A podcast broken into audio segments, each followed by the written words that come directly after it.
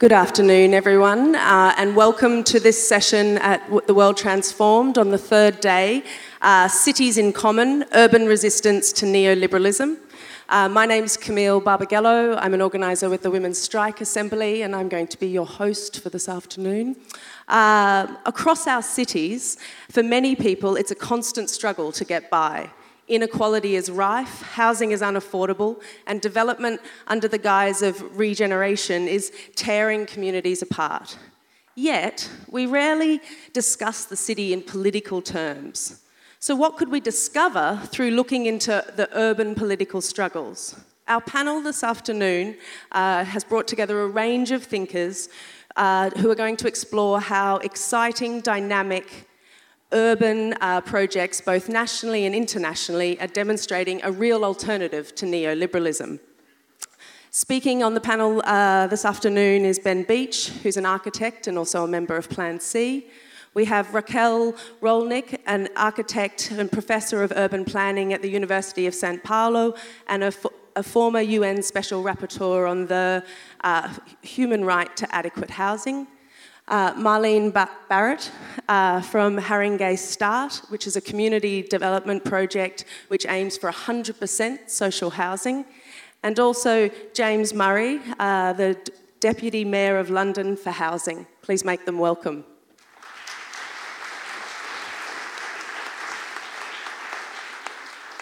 Before we kick off with the panel, just a quick little chairing note. Uh, World Transform is a pluralist uh, space, which is just a fancy way of saying that lots of people have lots of opinions and we all come from different walks of life. Uh, so we're really aiming to have a, a great discussion uh, after the panel, but obviously, as would be expected from a space like this, no bigotry uh, will be tolerated and will be actively challenged uh, on the spot. Also, we recommend that discussions and questions kind of be kept to a, um, a comradely time length, something around the uh, version of about one or two minutes. And questions are also a good way of re engaging with the panel as well. All right, I uh, might hand over to Ben Beach. Hi. Um, so, I think city is a very interesting site for us to consider, um, as it's a space it's that all of us inhabit, and it transcends the workplace where labour struggles have traditionally been cited. But also, it increasingly is becoming one of the most central nodes of, of neoliberalism. It's, it's, a crucial site for circulating capital. And I've argued um, previously that when we talk about the housing crisis, perhaps there is no housing crisis. And, and the reason I've argued that is because I think we can look at it and we can see that actually there's not a crisis in terms of the amount of homes. There's been a deliberate process which has been designed through policy to financialize housing and, and, in, and with it urban space as a, as a means of valorizing capital. And if we take that sort of premise, actually, like we, we often think of things like the city in terms of financialization, in terms of, of this economic imperative. But I, what I'd quite like to do with my little presentation is look at the political imperative for the Thatcherite forces and, and neoliberalism to redevelop and re engineer the city. And so, in the same way, we can see that the housing crisis is a consequence of financialization, and that's a design project. What happens if we look at the way that we now pursue regeneration in urban centres as a political project? And what I've found, and this is a shameless plug for my current research, but if we look at the role of mass rioting in British cities, we can see that in response to mass riots, there's a process of very intensive regeneration of urban space. And it's very interesting because the riot, unlike the protest, is the moment the, the state completely loses control of an area of territory. And it, it's a real problem for them, you know. We, we saw in 2011 that across five days, the state had essentially lost control of major urban centres. And the consequences of that was billions of pounds worth of economic damage. And if we look, it's quite fitting that we're in Liverpool, because actually, if we look at the origins of a lot of regeneration schemes and sort of the policy architecture of it and, and, the imperatives, actually, we can trace a lot of it back to the 1981 riots in Toxteth. What happened is that prior to the 1981 riots, the, the Conservative Party didn't have any urban policy, really. They had, they had a housing policy. And the housing policy, if you read through their internal minutes, was expressly designed to break up working class communities. They saw that social housing was embedding Labour voters and they wanted to displace that. And Right to Buy was just as much about cross subsidising austerity from the housing yields, but breaking down this like red base where like the left was concentrated. But aside from that, they didn't really have too much interest in it. But there were a few people, such as Michael Heseltine, that really did. And Michael Heseltine's a property developer, then became the environment minister, and he had a very obvious view on it, which is we needed more property development. And when he looked at sites like Liverpool Docks or London Docklands, um, he wrote to Thatcher in an email and said, in purely political terms, it is essential we do something positive about the inner cities. The dangers and the opportunities there are both great. And what he wanted to do was pursue a model of sort of urban development corporations that have, have given us things like Canary Wharf. But he's kind of a fringe figure. He's a bit of a crank, essentially, in, in, in the Thatcherite government. They don't really care. What changes is the Toxteth riots, which happened very soon after the Brixton riots, and also 34 other major riots in British urban centres. And suddenly the government realises it has to do something to arrest the decline of inner cities. You can look at it and you can say, well, why are these people rioting? Is that the consequence of social social malaise, economic malaise, which is all a direct result of the government policy. Or they can take the moralistic view, and the conservatives, they do. They say, actually, this, in, this decline, this physical decline, is also causing moral decline. So what we need to do is to change the environment. And this begins, and, and Michael Heseltine is widely credited as being the first person to take a strategic view of like regeneration. So they're not just like doing up a few streets or planting a few trees. They're trying to totally re-engineer the way that we deal with sort of urban space. And that's why things like the, the Tate Liverpool, um, for example, was a consequence of the Toxteth riots. But it was also linked to the fact that they wanted to pursue a cultural model of redeveloping cities. They didn't want to give people jobs. In fact, they had some, um, I've got some quotes from it, but like really horrific views on the state of unemployment in Liverpool. And they, they came to the conclusion it was the people's own fault. They wanted to use culture as a panacea to, to try and ameliorate it until they could depopulate the city. And there was a serious conversation about depopulation. And instead, the response is they, they bring in the financial sector, and, and Heseltine takes directors of major banks and puts them on a coach, and he drives them around Liverpool, and he says, all of your assets are in cities. If Liverpool can burn, so can other cities, and your investments. And he doesn't ask them for money, he asks them for policy. And he brings in directors to create a unit within the Department of Environment of financial directors who design the mechanisms for the financialization of cities. And this process is sort of accelerated and extended in 1985, where we had the Broadwater Farm riot. And again, this is really sort of starting to approach like crisis levels for the Conservatives. This is the Law and Order Party. 1981, major mass riots. 1983, major mass riots. 1985, you've had the death, first death of a policeman in over 100 years in the state of disorder. They really aggressively go in and try and regenerate the area. And one of the more radical proposals is to take Heseltine's vehicle of the Urban Development Corporation, and, and one of the selling points that Heseltine uses for this is the fact that it's so undemocratic, that it's writing out local Labour councils. And in fact, when he goes, to, he goes to Thatcher, who isn't convinced about the Docklands project, he says, well, I'm reliably informed that the people down there are all communists. he writes in his autobiography, and he says, in his own words, he says, the rocket took off. I'd lit the blue torch paper. I had won. He's like really celebrating about it. But it's Thatcher's fear of communism and it's that drove this incredibly undemocratic vehicle. And after 1985, the same vehicle of the Urban Development Corporation was touted for taking over all services in Haringey, aggressively like demolishing the housing estates and, and putting everything into the hands of the private sector and basically removing the state in totality from, from, from the borough of Tottenham. And this doesn't go through because um, it, it's seen even by the Thatcherites as too radical, too far. It was proposed by Oliver Letwin and Hartley Booth, who also wrote, um, who lobbied against spending extra money on urban programs. He said, don't give the money to the blacks. They will set up in the disco and drug trade and Rastafarian arts and crafts shops. They, they looked at it and through highly racialized language and, and terms just refused any urban assistance and focused instead on this model of regeneration. So if this 1985 project doesn't happen, but what it does do is it comes back to life in 2011 in the aftermath of the London riots. And the Haringey Development Vehicle is quite literally exactly the same set of policies. Now, the Haringey Development Vehicle is dead, but its genesis shows a lot about how these riots are pushing forward this aggressive program of regeneration which aims to like neutralize and disperse like populations hostile to the state and replace them with a high-earning, home-owning, ideal conservative social subject. And we can see that this like, political recomposition of cities has been highly effective. Like districts that voted Labour consistently have voted Conservative after these, these things. The population has been totally changed. In, in Haringey, they said they wanted 80% of residents to be from the top 5% of earners in London. That, that would mean that 80% of Haringey's existing residents would necessarily have to be displaced.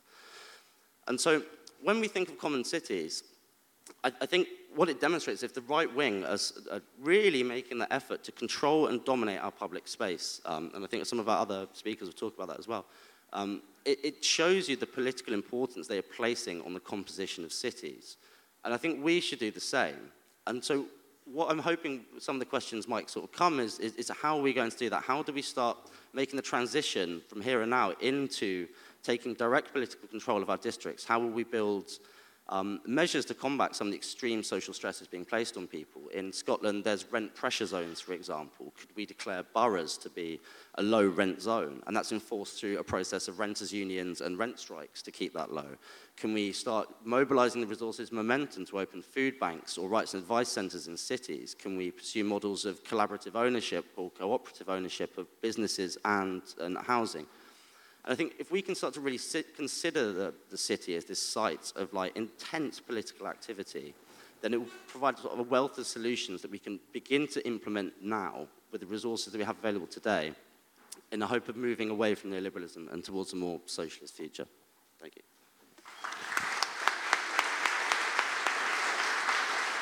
Thank you, Ben. We're going to turn now to Raquel, who's going to provide us with a bit of an overview around some of the impacts of the present neoliberal governance, followed up by some kind of propositions of escaping this status quo. First of all, I would like to thank you very, very much for the opportunity of being here and listening, being part of a movement for change, and being part of a hope which is very different from uh, the moment when I visit um, here as uh, United Nations Special Rapporteur on the right to adequate housing in the peak of the financial crisis and, um, and uh, where the consensus on housing policies and urban policies was on the table. And I think the most important thing is that there is no more consensus on that. And clearly, the housing austerity reform and the housing policy that was pushed forward by conservatives around the globe has failed in uh, the, the promise of providing adequate housing for all. And I'm starting by saying and affirming again that housing is a human right. And why I'm talking about housing, the panel is on cities, because yes, housing has been a fundamental part of city building. Housing is a fundamental part of community building. And the whole strategy that we have seen, uh, urban policies has a lot to do with housing policies. And what we have seen is that a new colonial empire has seized cities over the planet, over the globe in the last 20, 30 years. And the name of this colonial empire is finance. Finance, this very deteriorized, abstract, and speculative by nature, has taken control over the production of space in order to provide to a wall of money, of surplus capital, which is floating around the globe out of uh, check oils, our pension funds, our small savings, sovereign funds of the country, seeking where to arrive in order basically to extract value and extract rent and income.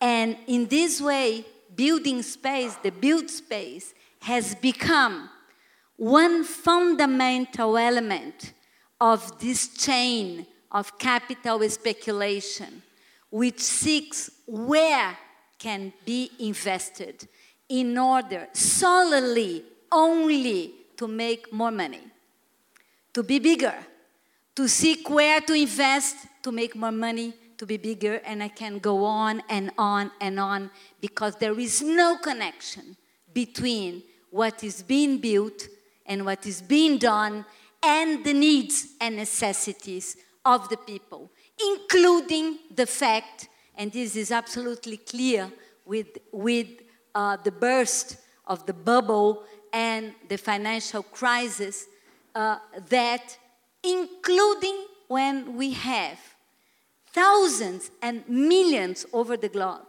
of empty houses and empty office space, which is still very valuable as an asset because it's registered on the books. So even taking out from our sitting, dispossessing ourselves, destroying our communities in order to be on the books, not even used by nobody. And when we saw what happened after the crisis, which is the fact that the response to the crisis was more of the same, then we have to start to think what can we do now? And of course, the response will never be unlock land value. And unlock land value has been the mantra of the last 20 years, which basically means how come a very well located location can be used by these low income users and low income activities. So get rid of it in order to open the frontier for the real estate financial complex, which is the one who is leading our urban policies through including many new um, innovative vehicles of public private partnerships, like, for instance, real estate investment trusts. Why I'm saying that?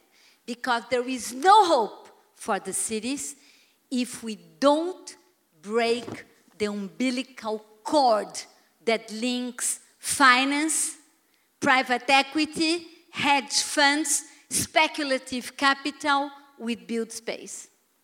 Which clearly means to do exactly the opposite that has been done in the last years by, for example, instead of tax exemptions to real estate investment trusts like Golden Visa and other instruments to attract capital, to attract finance, to open our territories to capital and finance, to tax on the real estate investment funds very, very heavily, to uh, levy on non used properties, empty properties, second, third homes who are there only to make profit and not for the use can be very, very heavily taxed, and this is very important.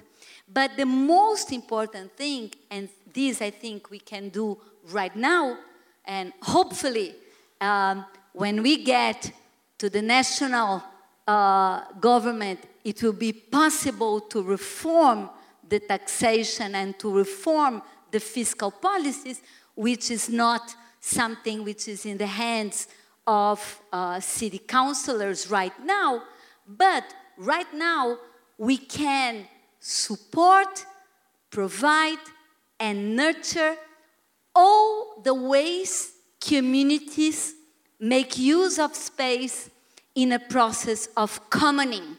And I'm talking of public spaces, but I'm talking also about housing, cooperative housing, community land trusts, and all the mechanisms and instruments that we can use in order to reserve land to the people to live, to create landscapes for life and not landscapes for rent, for income. And those creations of landscapes for life are indeed very clear barriers to the expansion of the real estate financial complex. And we can do it right now. Thank you. Thank you.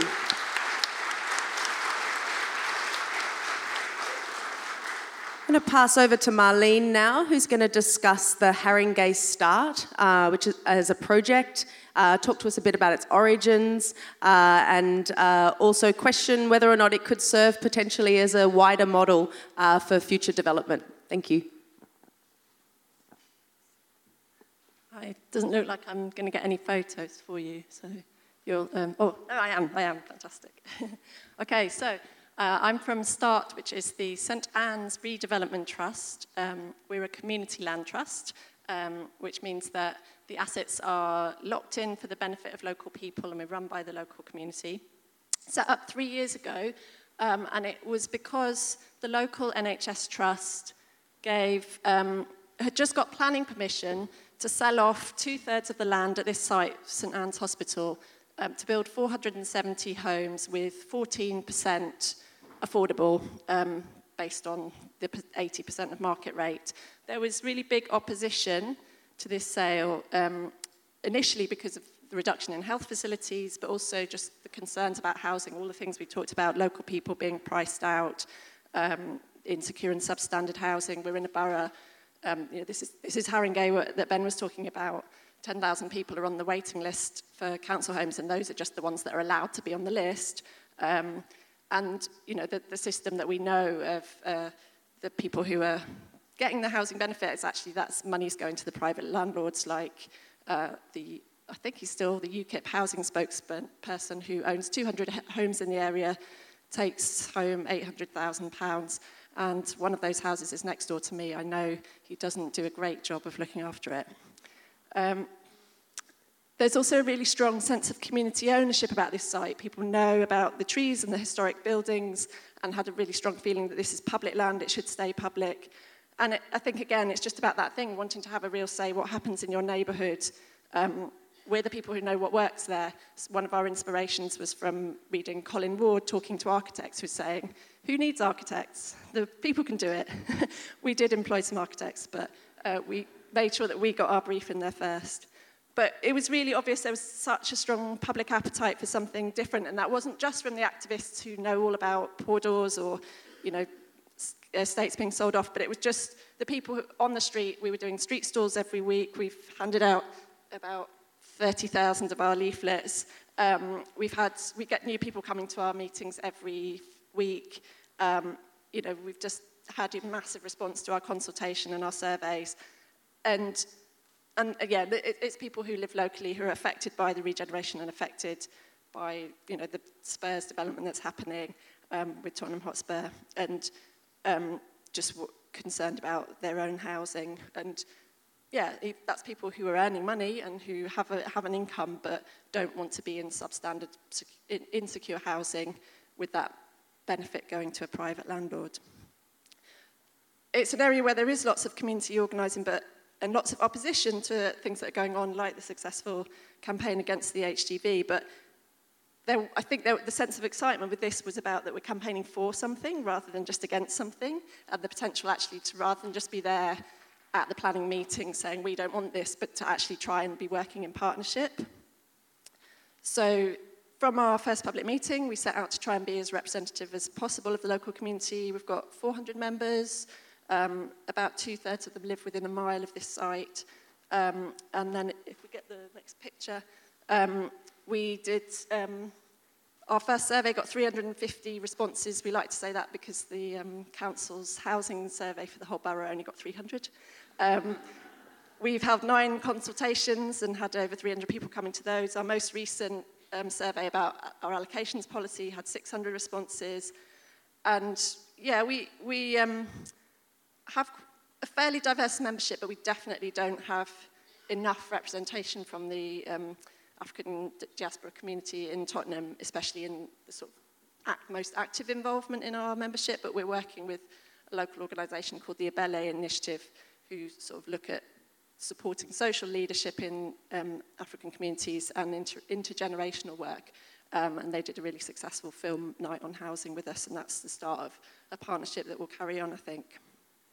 So all our consultation came up with four really clear priorities for people, housing, health, green space and environment, and the community having a say.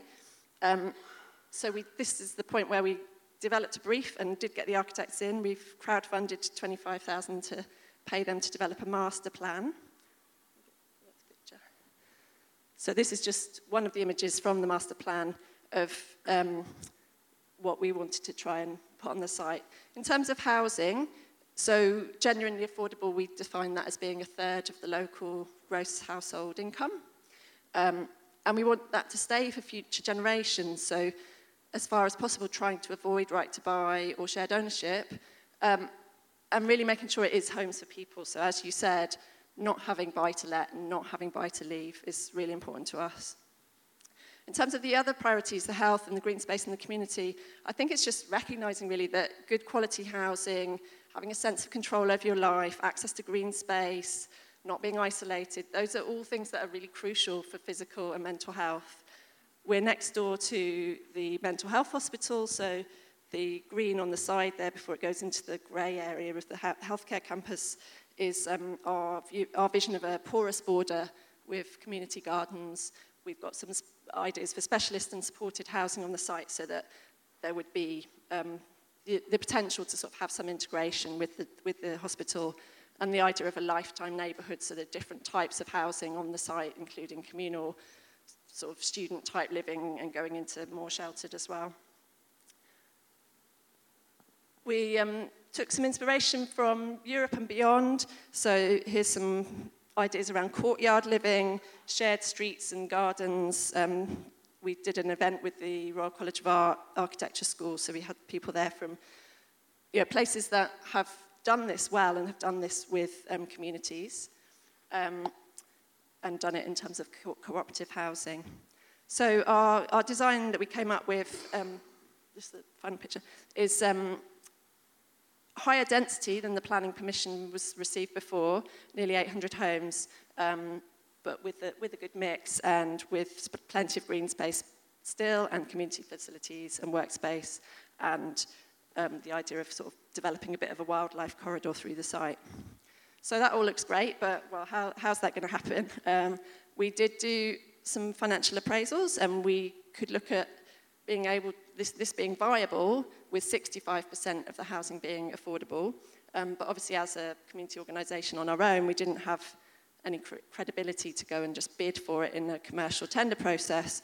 And there were lessons to learn from other projects, other London CL community land trusts, where the, the, well, there's a question about which side of the table is it best to sit on in trying to kind of influence the process. Um, you know, because if you're, it, it, there, there was a, a development where community groups were sort of set up and faked by some of the developers. So we didn't want to get into that position. We had some indication from the NHS Trust that they would be prepared to sell off market, and the London Borough of Haringey, when we met them, said they would support us, said they wouldn't want to get involved in themselves. They weren't any good at doing housing, they told us. Um, but, and they were a bit busy with the Haringey Development Vehicle probably. Um, but they said they would put in good word to James for us. Um, so we also applied to the Innovation Fund and um, started talking seriously to the GLA about possibilities here. I think it was actually us that put them in, trust, in touch with the NHS Trust, and then the resulting thing was that the GLA in March bought the land with their land fund. I think James will tell us more about that. Um, but with, with the commitment to work with START, and the really good thing about that being the commitment to have at least 50% affordable, and the GLA's definition of affordable rent, including the London affordable rent, which again is similar to ours about being based on what you can actually afford in the, in the, the median income in the area. So we've now got a memorandum of understanding and a steering group taking this forward, and it, it feels really unprecedented and really exciting. Um, we really appreciate that GLA is trying to do something really different here, um, and it's already much better than it would have been if it had just gone through as the, um, the uh, trust wanted, and it means that the trust's already got it, it's getting its money and starting to do its building the much needed healthcare facilities as well. I think it's really got replicable potential and sort of the, the possibility to be a flagship in terms of the quality of the housing, the environmental standards, creating a unique neighbourhood um, and the way that the community is involved. There might be some different perspectives on what level of community involvement is needed and you know, there's definitely different organisational cultures from our organisation and the GLA and the, and the local authority. Um, but part of it being an unprecedented way of working is actually trying to have that honest conversation and trying to work those things out. Um, so there's still lots to do. It's, it's not going to end up looking like this, but we do hope it will have as much community buy-in as this design as it evolves. And I think it's, um, I suppose that even if you're not setting out to kind of dismantle um, local communities in the way that Ben was describing, actually the odds are stacked against us at the moment as local authorities or as communities because of this neoliberal system that's favouring the developers over ordinary people. So this is trying to get away from that standard model where developers buy, uh, build private housing, that subsidises the affordable housing, but not very much of it.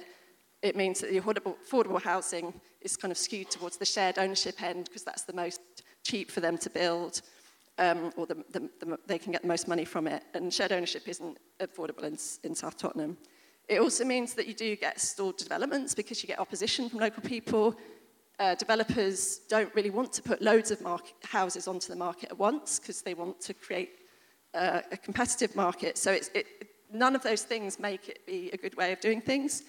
Um, what we're trying to look at are different kinds of investment. We've talked to pension funds um, who can uh, get a slow interest return over 30, 40 years. They don't need the capital back.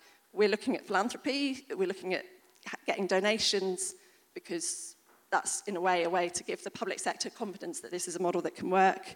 Um, and we're also really interested in where there are going to be market rate sales, making sure that a lot of them go to co-housing or co-ops so that there's still a community ethos there. So yeah, trying to shift from being a spanner in the works to working together.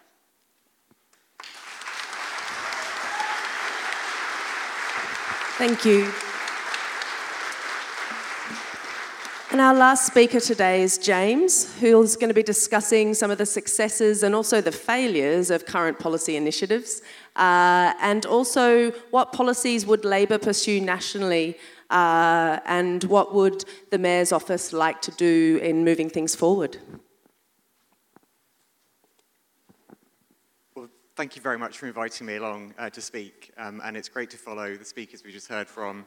Uh, Marlene and I working together on the project in Haringey, which I'll come to in a little bit. Um, but actually, firstly, I want to take a, a slight step back uh, and agree with uh, something we heard earlier on about the international perspective on cities and the common uh, struggle uh, that people living in cities, people trying to make cities better, are facing across the world. Um, and I think it comes down to a pretty simple starting point, which is that, um, as we heard, the current model of building housing is not building the housing we need. And it sounds like quite an obvious point, but it's actually really important to say that up front because it's not really a question just of tweaking or, or shifting slightly the current model. We do need a completely different model of building housing if we're actually going to build the housing that we need. I'll give you one statistic from London. I'll try not to make this too London uh, centric, but one statistic from London which I think really brings home for me the fact that the current model of housing delivery is not building the housing we need, which is that 80% of the new homes built in London for sale are affordable to just 8% of Londoners who need them. So the vast majority of housing which is being produced is being produced as property rather than as homes for people who need them. And that really, in a nutshell, is where the problem comes from. And I'll, in, in the rest of what I say, I'll say uh, what I think some of the solutions to that um, might be. Um, I think it's worth dwelling on the fact slightly, particularly as we have an international panel here, uh, about the fact that this is a challenge faced by cities right across the world. And it's really struck me when I'm talking uh, with my counterparts uh, in other cities around the world uh, how many things in common we have and how many of the same pressures and challenges um, overlap. Um, we had the mayor of Barcelona uh, visiting uh, with us in City Hall recently, Ada Colau, uh, who was great. Uh, it was a really good conversation we had with her. Um, and she and Sadiq uh, worked together on a, a, declaration which was called Cities for Adequate Housing, which was published on July the 16th. Uh, have a look at that maybe after this meeting if you're interested in some of the detail. And she and Sadiq wrote an article in The Guardian, which was in July as well. And I think what, what struck me about writing that article, um, or helping to write the article, um, was how many, gave away some trade secrets there, didn't I? Um, about uh, the way the article was written, um, is that some, a lot of the language and a lot of the challenges and solutions were just the same. you know, sometimes we had to make sure we were using the same terms in translation, but actually it was the same kind of thing, saying, you know, uh, national governments are basically happy to abandon cities to their fate in both countries. The national governments are not stepping up or doing the right thing. And first and foremost, the purpose of housing is to provide homes to citizens um, rather than speculative assets. And just, it just struck me how easy it was to write that joint piece uh, with the Mayor of Barcelona and how uh, that's a common uh, feeling held across cities right around the world. Um, let me tell you just very briefly a few things we're doing in London, which um, I would introduce with the clear context um, that we know we don't have the powers and the resources that we need now to fix the housing crisis in London. Um, but um, we need to do everything we can with those powers and resources we have, not only to make a difference in the next few years to any people uh, who we can improve uh, the lives of, um, but also to show that a different way um, is possible. Um, to show that by doing things in a different way, uh, we can then make more convincingly the case uh, for a bigger step change and a bigger change um, from national government. So I'll just run you through, through a few of the things uh, that we're doing, which can maybe uh, lead into some conversations uh, later on in this session. Um, firstly, uh, when it comes to private development, so we inherited this situation where, as I said, private development is not building homes that meet Londoners' uh, needs. Um, and as soon as we got into City Hall, we checked what was coming through the pipeline in terms of planning permissions. Um, and we saw that out of the homes which had been given permission uh, when we came into office, the level of affordable housing um, in those planning consents had dropped to just 13, 1, 3, 13% of housing uh, being affordable. And as Marlene alluded to earlier, a lot of that affordable housing was not really affordable. It's you know, affordable 80% of market rent being used as a definition of affordable, the dodgy definition uh, that we inherited um, along those lines. And actually, I mean, that's not just uh, wrong in that it's not building genuinely affordable housing. It also really damages trust you know, because when you talk to people about affordable housing and the term has been abused to that extent, people don't believe uh, the term affordable has any meaning to it. Um, so what we set out to do is two things. Um, firstly, to define genuinely affordable very carefully and to make sure we're really clear about what we mean by genuinely affordable. And there are obviously slightly different things which are affordable to Londoners in different contexts, uh, but two key housing types we're supporting. One is social rent housing, homes at social rent levels which is pretty straightforward because everyone knows what it means, but we know that it's genuinely affordable. We know that people trust that it's genuinely affordable, um, and we know that we're therefore going to be building some of the homes we need. Um, and secondly, alongside that, the other rented housing we're supporting, um, again, as Marlene referenced, is London Living Rent, which is homes where it's linked to income, to a third of average household income, rather than to the market rates. And that's starting to signal a different way of calculating rent to make sure it's genuinely affordable, rather than being a percentage of market rent that keeps going up and up toward the 80% definition that we inherited. Uh, that definition of affordable uh, then applies in the context of the mayor having a 50% affordable housing target across the piece. So inheriting a pipeline of 13%, we want to go up to 50%. It's going to take time because it's quite a lot big tanker to turn around, but we're already seeing a lot of progress in that direction with the level of affordable housing and the applications the mayor has seen now up into the 30% going above 30% into the high 30s, and we're starting to make progress of getting those numbers up. So it shows you that you can make a difference, um, even though we know that that alone will not build all the homes that we need. I think, secondly, whether it's private development or councils building or housing associations or whoever is taking the lead on it, um, everyone thinking about building in London, and, and I would say elsewhere as well, should ask themselves the question what impact is this development going to have on the existing communities? And forgive me if that sounds an obvious point, but I think it's something which just hasn't been thought about enough. You know, I think too often people consider the development as if it's just landing in a bubble and it lands in the middle of a neighborhood and its own self-contained environment which is marketed in its own certain way. Um, I think it's incumbent on anyone leading a development to think how is this going to impact local people? Uh, what kind of housing is going to be built that can help local people who need to rent or buy somewhere and can't currently afford to do so. And putting local people centre stage is, uh, I, I, hope, what we're trying to do uh, with the St Ann's site um, in Haringey. Um, as Marlene said, it's, I'm, I'm, I'm enjoying working with you. I think it's great. I think, as Marlene alluded to, it's interesting coming together from two different perspectives, from the community-led perspective you know, and then me, I've been at the, the City Hall a couple of years now, but obviously coming there with all of the officers from City Hall and their way of doing things. And I think it's interesting as we're trying to have this really honest conversation about how do we achieve as much of both of our objectives as possible. And we don't always get it right. I hold my hands up. Sometimes uh, it's really worth having that honest conversation and you tell me when I've got it wrong.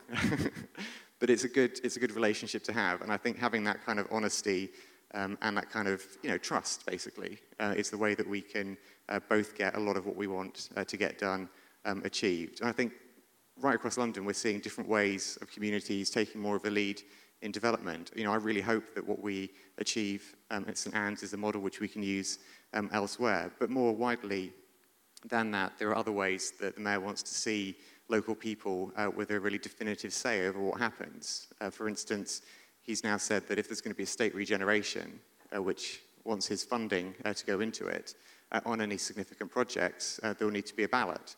And he wants to see evidence of that positive ballot to release his funding. So making sure there's a backstop there for people to have a say about estate regeneration. Um, and then my third and final point um, is going to be uh, about a program that we're running right now, which I'm quite proud of. Um, it's called Building Council Homes for Londoners. So if anyone can guess what the aim of the program is, um, it's a program which we've launched uh, in May of this year. Um, and it's one that we did on the back of having to fight hard uh, to get money off government for uh, money to be spent on social rented housing. Uh, when we came into office, there was no money at all for social rented housing. There's literally none for social rented housing. Uh, but we kept making the argument and we managed to get some money for it earlier this year. And I think what for me is so important about the Building Council Homes for Londoners programme, operating alongside the work we're doing to involve the community and to involve Londoners in the decisions, is that it's making the case that councils have to have a leading role in building housing if we're ever going to fix the housing crisis. And that kind of brings me full circle, I think, to the point uh, which I started on, in that the current model uh, will build properties, but it won't build the homes we need. And we have to have councils, we have to have City Hall, we have to have all layers of government uh, working to build genuinely affordable and social rented homes. And I think without that being a key part of the mix, uh, we're not going to truly change the situation. So we're showing what we can do with our current powers and resources 10,000 council homes is the target for this Building Council Homes for Londoners programme. Uh, we're working well with councils across London, and obviously those 10,000 homes will help uh, families and, and, people in need across the city. But more than that, um, I wanted to make the case for bigger change. Um, I think if we can show what a difference we can make with the money and the resources we have now, uh, we can then make the bigger case uh, to government, make the bigger case uh, for the radical change that we need. Thank you. Thank you to all of our speakers. Okay, wow, the hands have gone up before I've even asked. We've got an energetic and engaged audience on our hands. Okay, so the framing of this discussion we thought would be useful to kind of collectively discuss and ask questions and contributions around what would it mean to have common cities or cities in common and what kind of process uh, do we need to start to kind of get there? Uh, techie support people, can I we have a tiny bit of um, light into the audience just so we can see hands? Um, and is there anyone doing running around with microphones like we're on a daytime talk show? Awesome. Okay, this woman over here. Uh, yes, there's someone coming with you with a, with a microphone. We might take contributions in collections of two or three. Right, I'm coming from London too, from Lambeth, um, and I'm finding it difficult to support what our council is doing. They're demolishing six council estates on their own land, all low rise, against the wishes of the residents, who are taking them to court, judicial review. You're getting, they're getting GLA funding, there are no ballots. This has all gone through before Sadiq's policies come into effect. My daughter's living on one of them. They're going to be uh, totally socially cleansed, and I'm finding it difficult to campaign for my Labour Council, right? What interests me in what I've heard from Marlene is community land trusts. Since they're council owned land, what's to stop Lambeth Council doing what you're doing with St Ann's with these six estates? Because the, they, they own the land already, but they're going to go into a pro, uh, deal with property developers um, a bit like Haringey, but it's a wholly owned um, property company, Homes for Lambeth it's called, but they're going to use private property companies to do the development, and there's going to be very little increase in social housing. And it's going against the grain um, of local people. So what's the mechanism for community land trusts? How can we, I don't understand it enough. Okay. Uh, I'll take this uh, woman here. Um, really, this is a follow on because we had a Labour City Hall, Labour Mayor, we had a Labour Council in Haringey, and yet the Labour Mayor's office did absolutely nothing to help us, and we were fighting the Haringey, Haringey Development Vehicle. And I'm just, I really appreciate everything I've heard, and I'm really supportive, but when push comes to shove, the elected officials never help. It was purely people power and the fact that we were having local elections and we could change the councillors. Otherwise, it would have gone through. And we would have had a similar situation. So I, I, my question is, can we trust the people who we elected to support us despite the fine words? Maybe also what kind of social movements do we need to keep our elected officials accountable? Uh, so can we take uh, this? You're going the wrong way. Thank you. Um, so I used to work in Barnet, and um, you probably heard of the West Hendon estate that was um, demolished by Barnet Council. And it's all coming to light now how Capita may have done it illegally, but the, it's already been built. What I want to know is all these estates have been demolished, not just in London, but elsewhere. I believe councils have compulsory purchase powers. If they're standing empty, why can't the council buy them up for a pound, like West like the Barratt developers did with West End? They bought their estate for three pounds. Why can't the council buy up all those properties for a pound or whatever amount of money they want to do and give it back to the residents that were kicked out. Because that happened to my aunt.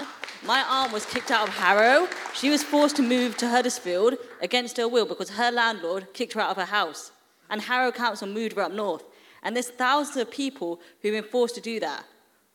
Take back the houses that the developers have built. I don't care if they're a million pounds. You can pay them 10 quid for it, as far as I'm concerned, and bring those people back.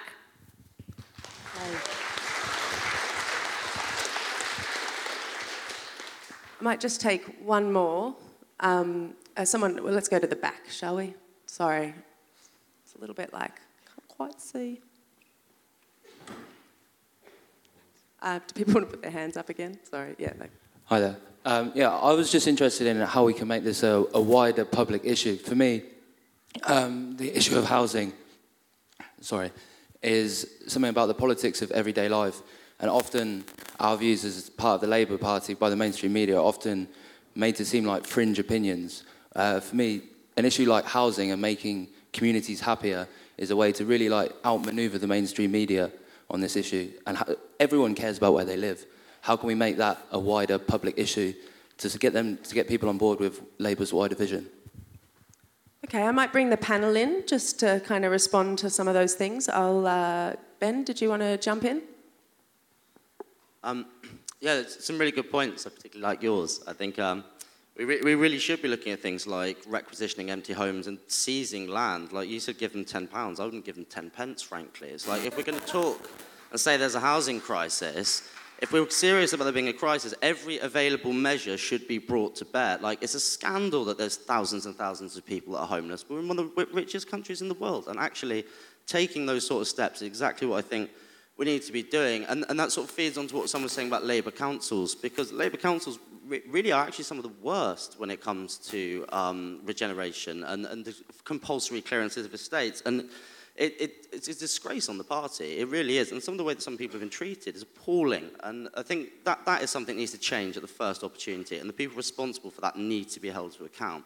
But I think also it's, it's worth bringing it back to the impact of central government. So the, the, the, right to buy sales were in part due to austerity, right? And as has been described by Negri and also David Cameron himself, austerity is a constant ongoing process that aims to give back like taxes to corporate profit margins, essentially. It's, it's, it's reversing of the state in the interest of corporate growth, and it doesn't stop.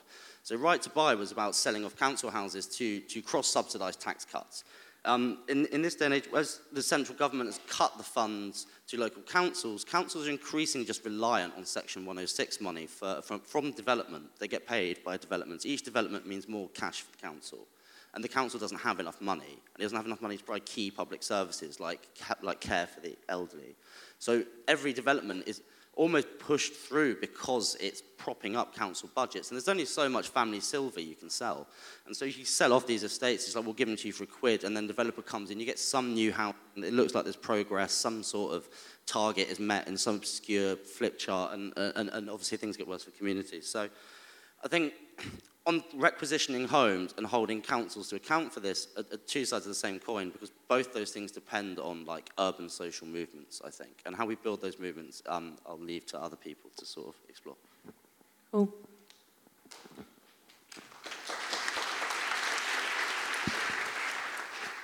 Now I would, I would try to answer that from a Brazilian point of view, which is what kind of response of uh, Uh, the people to the housing needs. Occupy. and I'm saying that because indeed there is a huge movement in Sao Paulo and other big cities in Brazil today that organized, organized community just enter into empty buildings to live and stay, and struggle to stay, and struggle to have some policy to rehabilitate and transform into social housing eventually. In this meantime, just stay. And I'm saying that because this has to do also not only because I heard here council needs to do that, or the state needs to do that, or the council needs to provide this and that. But then there is another question, and we are talking about social movements. If we take the situation of rent, because uh, the failure of the housing policies has pushed everybody, a lot of people, into wild rent in the private sector rental schemes which are not safe, uh, people that can be evicted uh, without, uh, with no fault notice, with six months uh, time, and things that are outrageous because it, it provokes a transience in communities and a permanent transience in communities. So I think it's very important for renters to organize, to stop eviction, to stop no fault evictions, to organize in order to uh, avoid global corporate landlords to come into the building and raise the rents.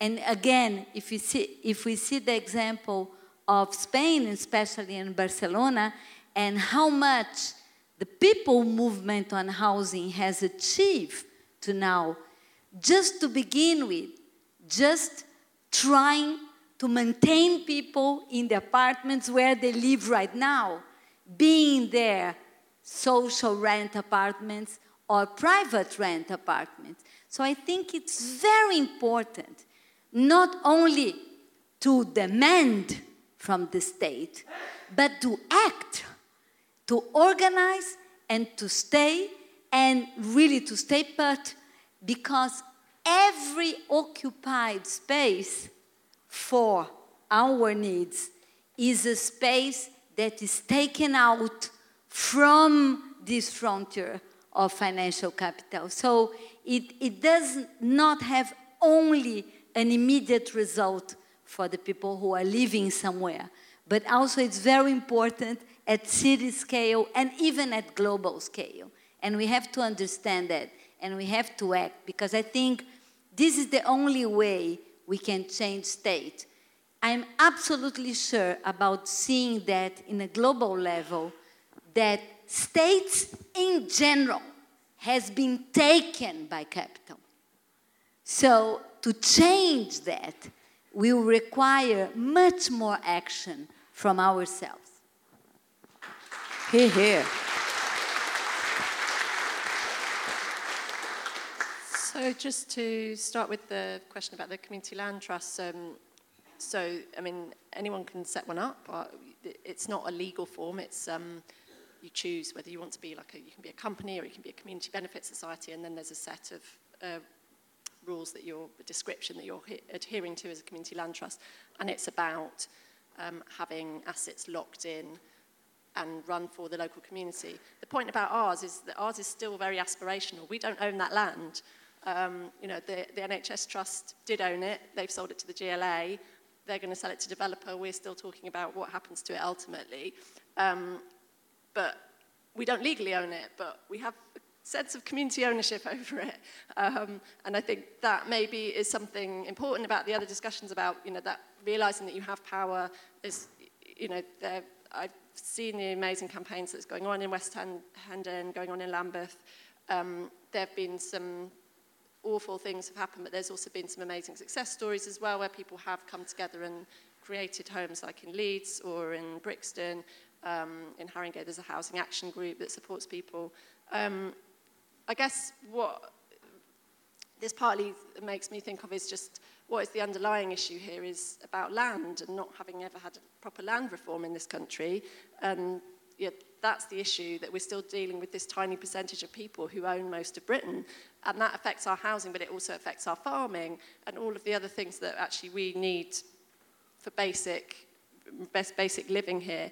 Um, there is some good stuff happening in Scotland around that, around the community right to buy um, and around land reform, and that's maybe something we should be looking to. Thank you. Actually, just to pick up very directly from what Marlene said around the importance of land, um, I think, you know, in, in a lot of the conversations around what we need to change to build the sort of homes that we need, it can get very complicated. But if you had to distill it down to one fundamental problem, it comes down to land. And it comes down to the speculative nature of land being priced at the moment, particularly somewhere like London, where it's sold and resold and so on. Um, and it applies even to public land, you know, where public land uh, can be sold off to the highest bidder because the government department wants to get the biggest receipt for it. Um, in a lot of cases, it might not even be sold to a home builder. You know, if they want the highest receipt, they could, in theory, sell it to anyone who might just land bank it, which would be to no one's interest. Um, but certainly, that pursuit of the highest land receipt at all costs um, undermines the case for affordable housing. Um, I mean, one thing that we've done, we've been able to do in City Hall is through our planning policy, effectively try and change the value of public land. Um, so what we've said is that any public land being built on, there's an assumption it should have at least 50% affordable housing. So that means that when a government department is selling a piece of public land in London, anyone trying to buy that land is under no illusions that we expect at least 50% on it to be social rent or rather genuinely affordable homes. And I think having that starting point shows that using our planning policy, we can start to push in a better direction with public land to try and keep the values of it down to an extent uh, by requiring that 50% affordable housing and being really upfront about that uh, right from the very beginning. I think, you know, I'd like to go a lot further on land. And if anyone wants to sit down with me for about a day and a half, I'll tell you my views on land reform. But I think it is really fundamental to what we need to do. Um, on the, the other point, actually, that Marlene touched on around community land trusts um, and community-led housing, um, we had actually a roundtable at City Hall just last week where we brought together um, some people involved in community-led housing projects, uh, small, smaller than the St Ann's one, generally much smaller scale. And we tried to bring them together with some of the councils, uh, the areas in which they're operating. Um, and what we did by bringing them together is try to develop some of that trust, I think, between the councils and people who want to run uh, projects. And I think trust is not something you can legislate for. I think there are some things you can, you can change which give you trust. So if we define affordable properly and we say we mean social rent, and etc., hopefully that builds a bit of trust because when I say the word affordable, people don't roll their eyes. They know I've defined it more, more carefully. Uh, but I think trust, it actually comes down to it a lot when we're talking about what we're, what we're trying to build. And before I was in my current role, I was a councillor um, in Islington uh, for 10 years. Uh, we had two local MPs there who you might have heard of now. but uh, I spent a lot of time there, obviously building council housing and, and so on. And you know, I remember one estate in particular where we, we wanted to build some extra homes on the estate, um, and it was uh, because of the, the, the, way the plans were, there's about 140 homes, and about, I think, 100 or around 100 of them were going to be for social rent, so it's kind of good, good mix of housing. Um, but some of the local residents there were suspicious of us because we were a new council and they didn't know, they didn't, we hadn't built that trust. And I think it's a remind, it was a reminder to me that just because I thought I had some good ideas doesn't automatically get me trust. You know, I need to work quite hard to build that trust. Um, so we spent a day on a minibus.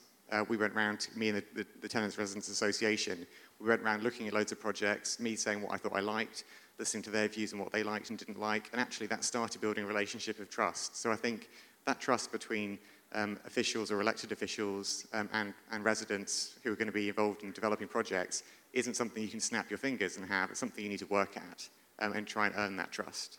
Um, and I'll just finally, I, I finally mention the point I think the gentleman at the back spoke about uh, making housing into a wider public issue. Um, I think that's absolutely right. And I think actually the one thing we haven't spoken much about, although it has been spoken about a bit, but we haven't spoken that much about the private rented sector. Um, and although building housing is obviously essential, um, in London we've got 2.4 uh, million people renting privately, and they all live in existing homes, and they're governed by the existing outdated, uh, inadequate uh, legislation around tenants' rights. Um, and so what we should be arguing for, whether it's us at City Hall or people uh, campaigning, um, is for an overhaul of the private rented sector. Um, I mean, the mayor has, has set out his position over summer, which is to uh, basically scrap Section 21, so scrap no-fault evictions, um, and to have open-ended tenancies, so that tenants have the right to open-ended tenancies if that's what they want. Um, we tried to get people interested in reporting this, um, and a lot of the media in London just wasn't really interested in reporting on it, even though we felt it was really important. And so I think every opportunity that we collectively can use uh, to campaign and to make the point uh, for overhaul, overhauling the private rented sector to make it fit for purpose, uh, we should take full advantage of. Thank you. I'm sure lots of people in the audience will already know this, but the recently launched London's Renters Union uh, is certainly uh, taking some of those issues very seriously. And there's also been ACORN groups established in a lot of different cities across the country that is also uh, organising private renting tenants. And if you, like me, have been a long term ge- member of Generation Rent, uh, I'd recommend that you uh, get along and get involved in those housing struggles. Okay. Um, this person here with. Yeah, no, amazingly, uh, most of them have. I just wanted to take it like away from housing just for a little bit and um, suggest that I think that one of the biz biggest successes of neoliberalism in our cities is to um, give us all the impression that any solution that doesn't follow the logic of the market is a bit silly and a bit hippie and a bit unworkable and totally unscalable. Um, and so I think we've got a real job with like counteracting that through community housing projects and, and, and other types of urban resistance. And I'd suggest that at the heart of that is the concept of citizenship and actually starting to break this idea of citizenship being defined by how you work and what you consume, and actually taking it back to its original conception of a contract between you and the city of rights and responsibilities. Um, and I wanted to know what the panel thought about what kind of infrastructure needs putting in place so that we can reimagine that kind of active citizenship. Thank you. Um, we might come over this side of the room. Uh, uh, th- there's this woman here in, with an orange jumper.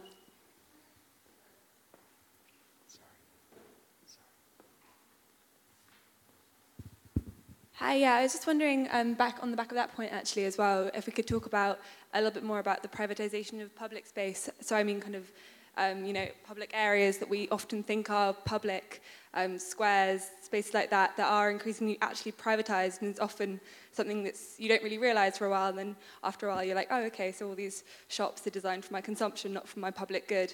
Um, so I was wondering if the panel could comment a bit on that. Thank you.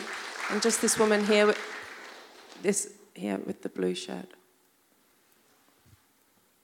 Thank you. Uh, I wanted to challenge the narrative about um, what gives rise to uh, rioting um, or uprising as what we had in Liverpool was an uprising and is not accepted as a riot. And that the problem is the community and the solution is the housing. Uh, in Liverpool 8, the problem was created by racism. This is a very racist city. It always has been. It still is. If you go into the city centre, you will rarely see a black person working there. Um, before the, the uh, uprising in 1981, the top end of that, there had been a, a five-year project to mix the community, i.e. to get rid of the black community. And a lot of the houses were CPO'd and they were given to housing associations and that community was in the process of being broken. And um, then uh, in 1981, the, the flashpoint was the racism of a policeman towards a perfectly honest man on his way to work, and the community had had enough.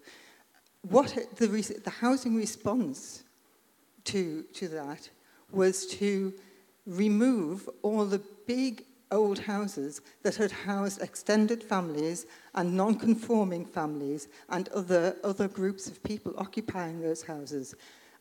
They, they replaced a straight street with, with streets going across with these big houses, and they made it into a warren that was very difficult to navigate, and they also made it into uh, a, a, an estate of small houses which no longer accommodated big families. So families were forced to move out of that area. And the problem here was racism, and it wasn't the housing. Okay, I might come back up onto the panel. Or we might actually just quickly take one more, because then I'll get the panel and we'll do one more round after that. Thank you.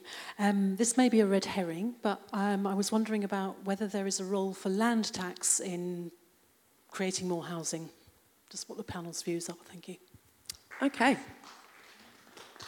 I'll. Um, yeah, so I don't, I don't know if you can tell, but actually I'm incredibly hungover. So I'm sorry if what I said earlier didn't make that much sense. So I'll just clarify my sort of comments on the riots. Is I completely agree with everything you said. The housing was not the cause.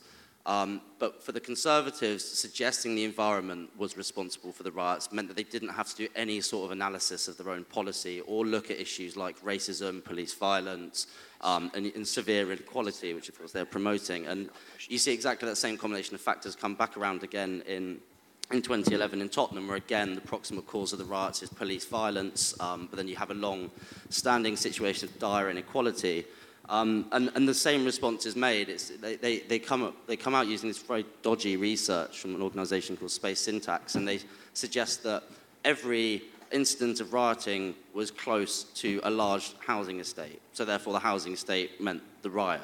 And of course, this is baloney. It's like central London. There's like a pigeon close to the centre of every rioting, but the pigeons didn't cause the riot. You know, it's, it's stupid, but what it does mean is it gives them a political context to then demolish those homes and then sell the land over, um, which in the process um, fills this ideological function, which is this aversion to these centres of working class um, existence, really. It's, it's, an antipathy towards working class life, um, and also cross-subsidised austerity, which sort of spoke about earlier. Um, it's worth mentioning that the report that generalises um, the sort of strategy Heseltine pursues was called It Took a Riot, and that was written in response to the Toxteth riots. In 2011 in Tottenham, they wrote a second report called It Took Another Riot, where they proposed exactly the same policies. And, and someone mentioned about the privatisation of public space. You can trace a lot of this back. So one of the things that they did um, with Canary Wharf is they used compulsory purchase powers um, and these urban development corporations. They had rights to land assembly, so they could basically join up huge amounts of land and they give this parcel over to a sort of consortium of developers, financiers, whatever.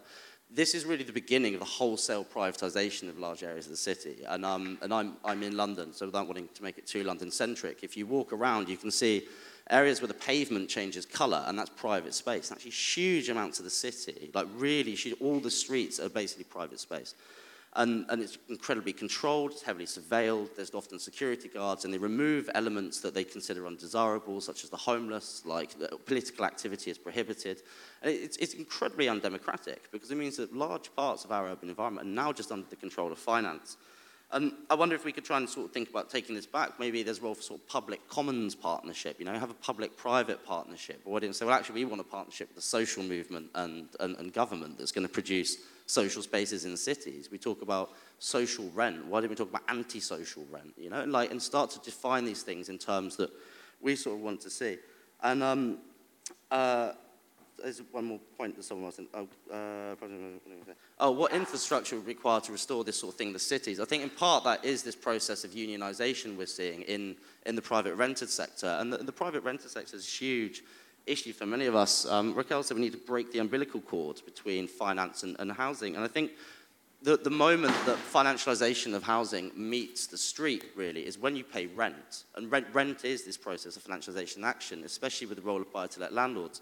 And the Bank of England warns it says if there's any disruption in the buy-to-let mortgage market, um, it would cause a financial crisis. Well, that's real leverage. If everyone stops paying their rent to buy-to-let landlords and they can't pay their mortgages and we can trigger a financial crisis, let's do it, you know? Like, they're selling apples, we want oranges, so let's kick, kick the card open.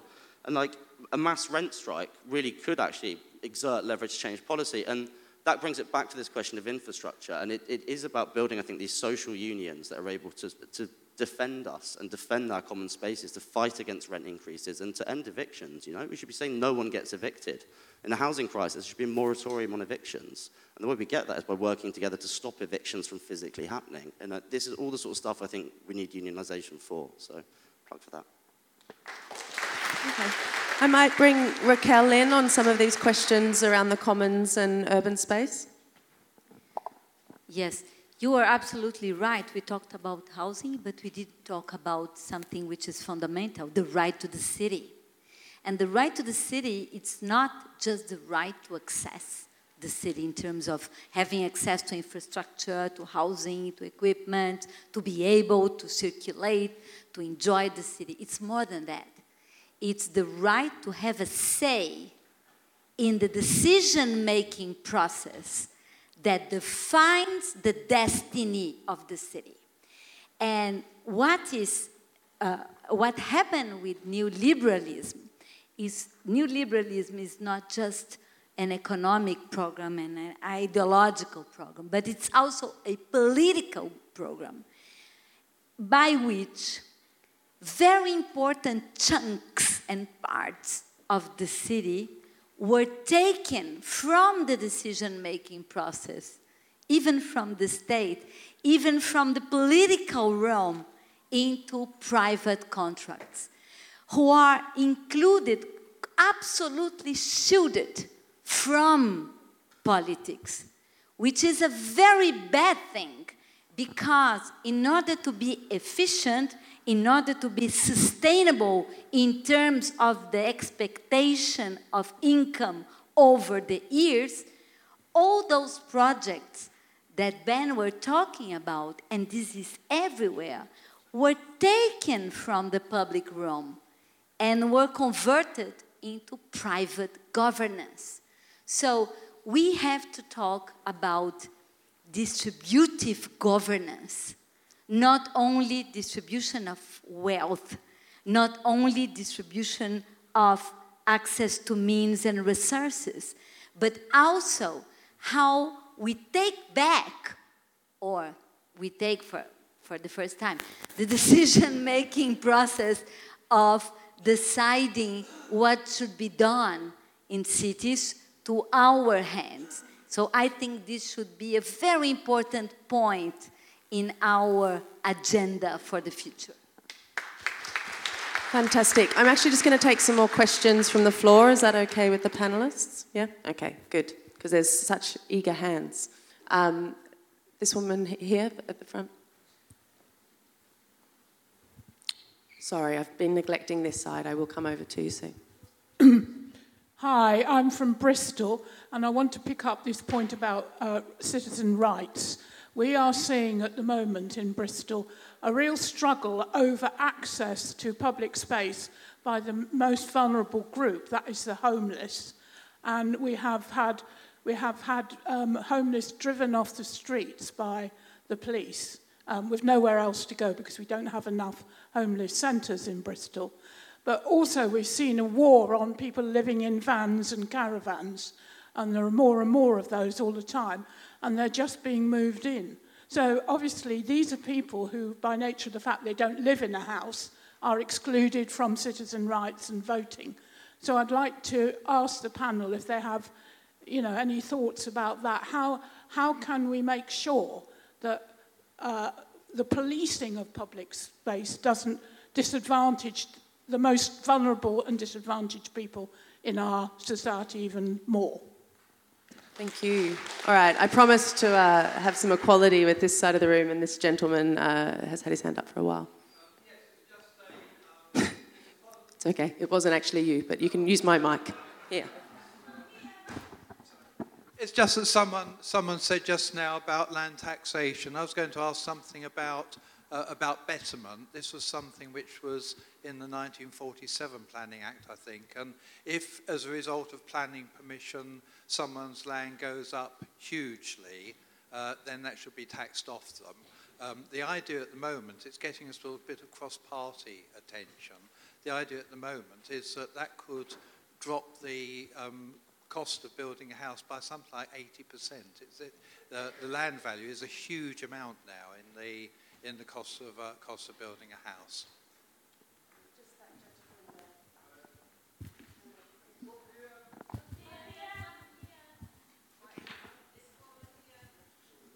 Comrades. yeah, thank you. I'm, I'm from Norwich, and um, it's been really encouraging to hear what's happening in London actually on, on affordable housing. Um, and you've gone you know, for proper definition and you've set 50% and you're actually seeing some of that coming through in your 37% figures. Um, we're sort of just way behind the curve on that, and I think that's true of a lot of places in the country.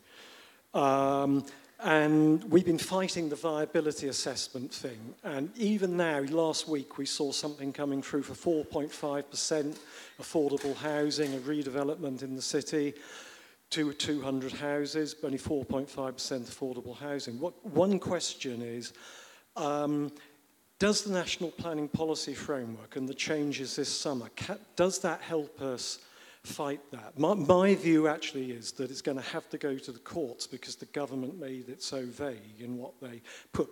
I'm really interested in your views on that. And a, a linked question on the affordable housing and S106 is if we're going for sustainable, environmentally sustainable developments, passive house and so on, it seems that all that environmental stuff is always competing with affordable housing on S106 monies. And how can we get round that so both have a fair whack at the, the that, that Thank money. you. All right, up there. If you shout, I think we might be able to do it. Hi, I'm Joe from the New Economics Foundation. It's really Hi, I'm Joe from the New Economics Foundation. It's really great that you're talking about public land. Uh, as with some colleagues at work, we've been looking at the public land sale, and you mentioned how land is being sold to the highest bidder. And I think the important thing to stress is that uh, it's not a small amount of land. The government has a plan to sell uh, enough land for over 250,000 homes, uh, public land, and most of it's going to the highest bidder. And we've done a little bit of research which has shown that only 10% of the homes built, being built on public land are for social rent. So it's a massive problem. And it's also, but it's also a massive opportunity which is being missed.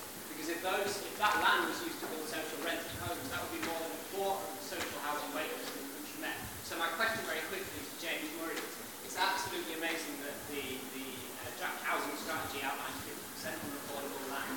And indeed, you know, in places in, in Islington on the site of Holloway Prison, that sort of, uh, that, that level of affordable housing has come through. But there are still sites like the, the old fire station on Albert Embankment, which are coming forward to Lambeth Council with only 30% affordable housing.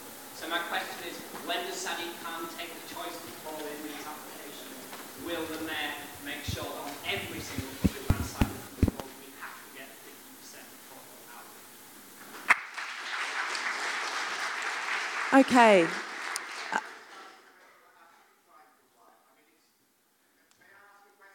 No, I'm really sorry. There's lots of people who didn't get to ask their question, who uh, I'm very sorry, but TWT, unlike the rest of the left, is trying to run on time, which means they're going to try to kick us out in about seven minutes, and these guys are going to come back. I'm really sorry, comrade. Okay, so you've got th- uh, two minutes max each. Go. Oh, wow, I wasn't, I wasn't expecting the microphone so quickly. Um, yeah, uh, just more great points. I think my, my answer to everything really is the social movement. It, it's the social movement and the social movement. And I think that's the, the lesson um, uh, really of history is we can't rely on other people to sort out our basic needs. I think the only people we can trust to do this are ourselves. And I think um, you mentioned Colin Ward in your presentation. Colin Ward's great if you've ever read his work, but um, he writes a lot about the role people can take in, in housing themselves and how those communities are often more resilient and, and far more viable. And I think trying, trying to move um, out of this impasse is, is why I find Haringey StART so inspiring as a project, because it's the, it's the first time I think this has been done on this sort of scale in the UK. And it's, it, I think it points towards how we can have solutions that are neither in the state or in the market, but actually rooted in our communities um, for the long term.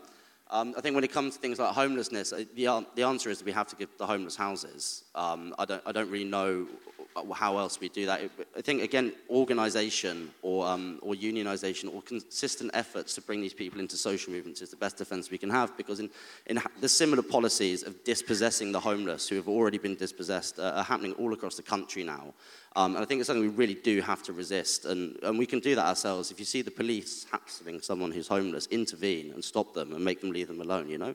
Like, that's something all of us can do. And I think having that sort of culture of how we go in our cities is, is the thing we need to try and build when we talk about common cities. Um, finally, because I know you want us to wrap up, um, uh, I think there is an opportunity in the fact that financialization is, is globalization. Cities are where that happens now. The, the, the, local is global in, in cities. And that means that we can start thinking about ways of having like intercity solidarity, you know?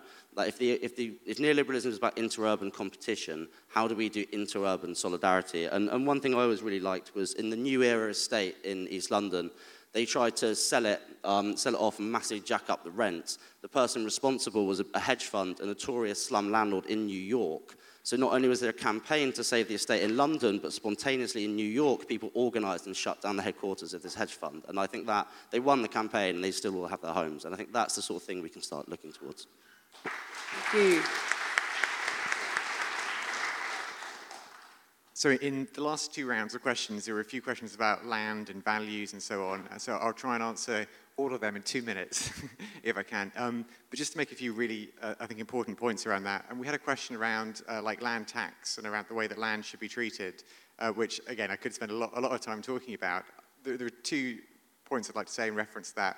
Firstly, um, I think we should have more progressive taxation of land. You know, I think the way that it is taxed at the moment doesn't incentivize it to be used in the right way, doesn't incentivize the right things to be built on it, and so on. Um, but fundamentally, along, alongside that, is about how land is valued and what the relationship of the state is to land if it's being assembled and ultimately compulsorily purchased um, if necessary. And at the moment, as many people will know, if you're valuing land, if, uh, if like City Hall or councils or whatever want to buy land by compulsor- compulsorily purchasing it, um, it's valued on what they could get in the private market. So the car park is not sold for the value of a car park, it's sold for what you could get for the car park if there was a 20 story tower of luxury flats on there. so it's valued about the, the hope value, about what you could get on it, rather than the existing use value. And that actually links to, I think the gentleman was talking about uh, the viability point. And one of the uh, kind of uh, tricks or one of the, the, the, loopholes which has been happening in terms of viability in recent years is that developers um, effectively overpay for land. So they pay a lot of money for land because of this. They can imagine what they can, what they can get on it. They then come into the local planning authority and say, we paid so much for the land, we can only afford to do 9% affordable housing or whatever. And the, and the circle kind of continues because then the next person who comes along thinks, well, they got away with 9%, so I can pay more for the land and then get away with it as well. And we never break that cycle. Uh, what we've done in London, and have a look on our planning policy on the, on the website, is set out that in, when we do viability, the value of the land should be based on the existing use value. So if the private developer overpays for the land, that's their bad luck. You know, we expect them to have bought that land based on the existing use value and bearing in mind our affordable housing percentages. And that's a different way of looking at it. And it's a way that we actually got, there was a planning case, a planning appeal, um, actually my old borough of Islington, uh, right next door to um, uh, the Holloway prison site, actually just a bit further up the road, a territorial army site it was. And that's one where the planning inspector actually basically agreed with us um, that we should have uh, existing use value rather than hope value. I'm looking, I'm going to let down the team if I don't wrap up now. Uh, but yeah, if anyone wants to talk to me about land afterwards, come and grab me. Fantastic, thank you. Thanks. Uh, just to go back to the question about citizenship, uh, we haven't had focused so much on land and housing today that we haven't really had a chance to talk about cooperatives. There was supposed to be a speaker, wasn't there? Um, but yeah, I, I, work for a workers' cooperative uh, community food growing project, and I think that's a way for people to um, take responsibility for themselves and the way they work, and actually then get the benefits of that back as well.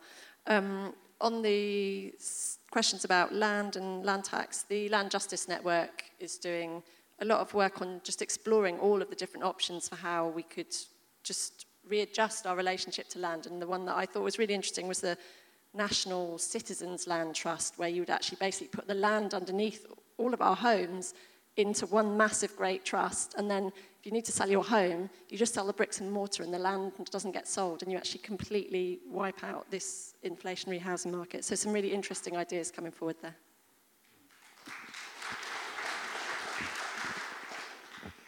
Um, I just give you the example of Uruguay and the city of Montevideo, in which all public land or land belonging either to the city or to national level was made available to cooperative housing to build social housing and social rent.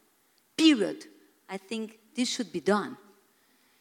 To, to sell uh, public land for the higher bidder is outrageous. Public land is common land, is our land, is not private property of the state, is common property of the citizens.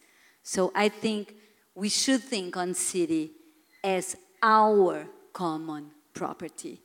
And from that point on, try to refrain all these policies in order to meet our needs. Thank you. Fantastic. I just want to thank all of the speakers and also all of the really um, amazing contributions from the floor. There's obviously a huge amount of determination and actually quite a lot of anger about what's going on across the UK in relationship not only to our cities but also our housing. Um, that brings our session to the end. Uh, so, one more round of applause for our speakers, and thank you very much.